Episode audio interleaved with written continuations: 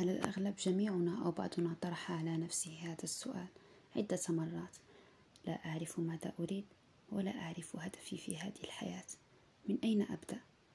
لكن الجيد في الأمر أن بدءا بطرحنا لهذا السؤال فهو باب من أبواب الحرص ورغبتنا على أن تكون لحياتنا معنا وهذا بحد ذاته خطوة جيدة نحو تغيير أفضل.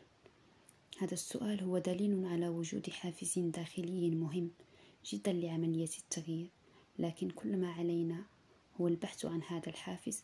كيف ذلك؟ هذا ما سنعرفه في حلقة اليوم. السلام عليكم مرحبا بي عندكم مرحبا بكم معايا في البودكاست اللي هو في الأصل ديالكم الحياة عبارة عن ثلاث أشياء مهمة. حب الخير غير كما تحبوا نفسك احترام متبادل وتفاءلوا بالخير تجدوه.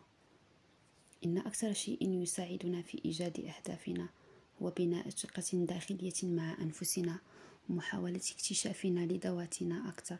لنتعرف على معالمنا الداخلية بمعرفة نقاط القوة لدينا وما يميزنا لنقوم بتفعيلها واستغلالها لصالحنا ولنتعلم من نقاط ضعفنا بتقبلها والتخلص من السيء منها.